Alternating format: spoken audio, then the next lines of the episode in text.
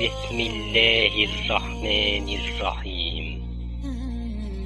يحبهم ويحبونه.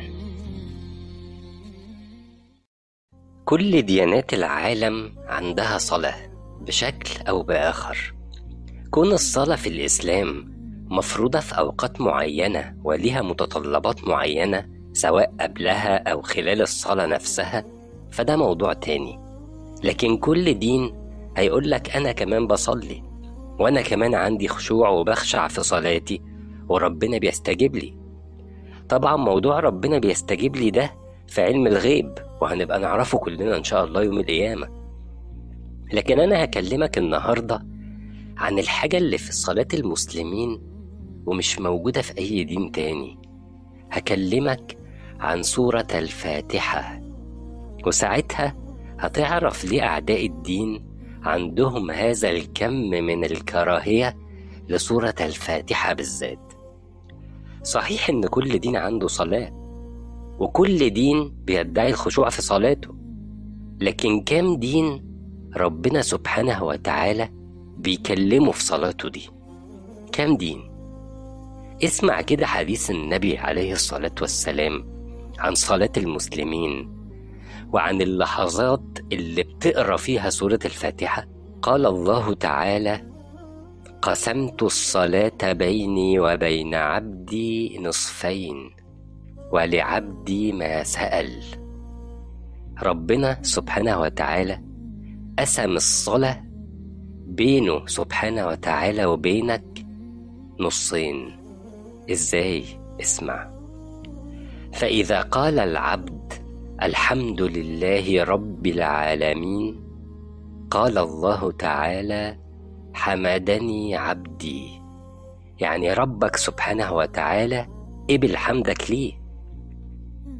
وإذا قال الرحمن الرحيم قال الله تعالى أثنى علي عبدي.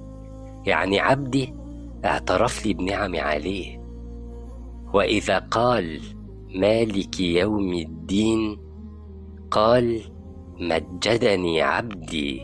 المجد اللي هو الشرف الواسع اللي أكبر من الحمد والثناء. فإذا قال إياك نعبد وإياك نستعين قال هذا بيني وبين عبدي ولعبدي ما سأل.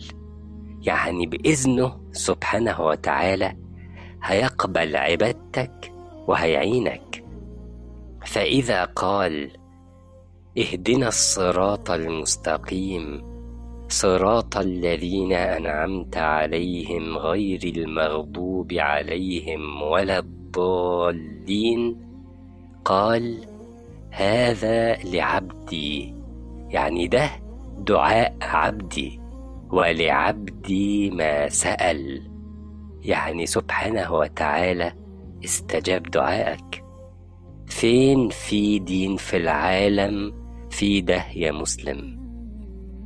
فين ربنا سبحانه وتعالى بيكلم المصلي في صلاته غير في الإسلام؟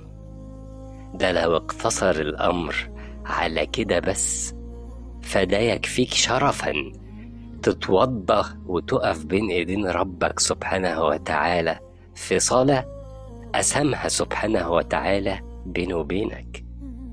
فما بالك بقبول حمدك وتمجيدك ليه وطلبك الهداية منه سبحانه وتعالى.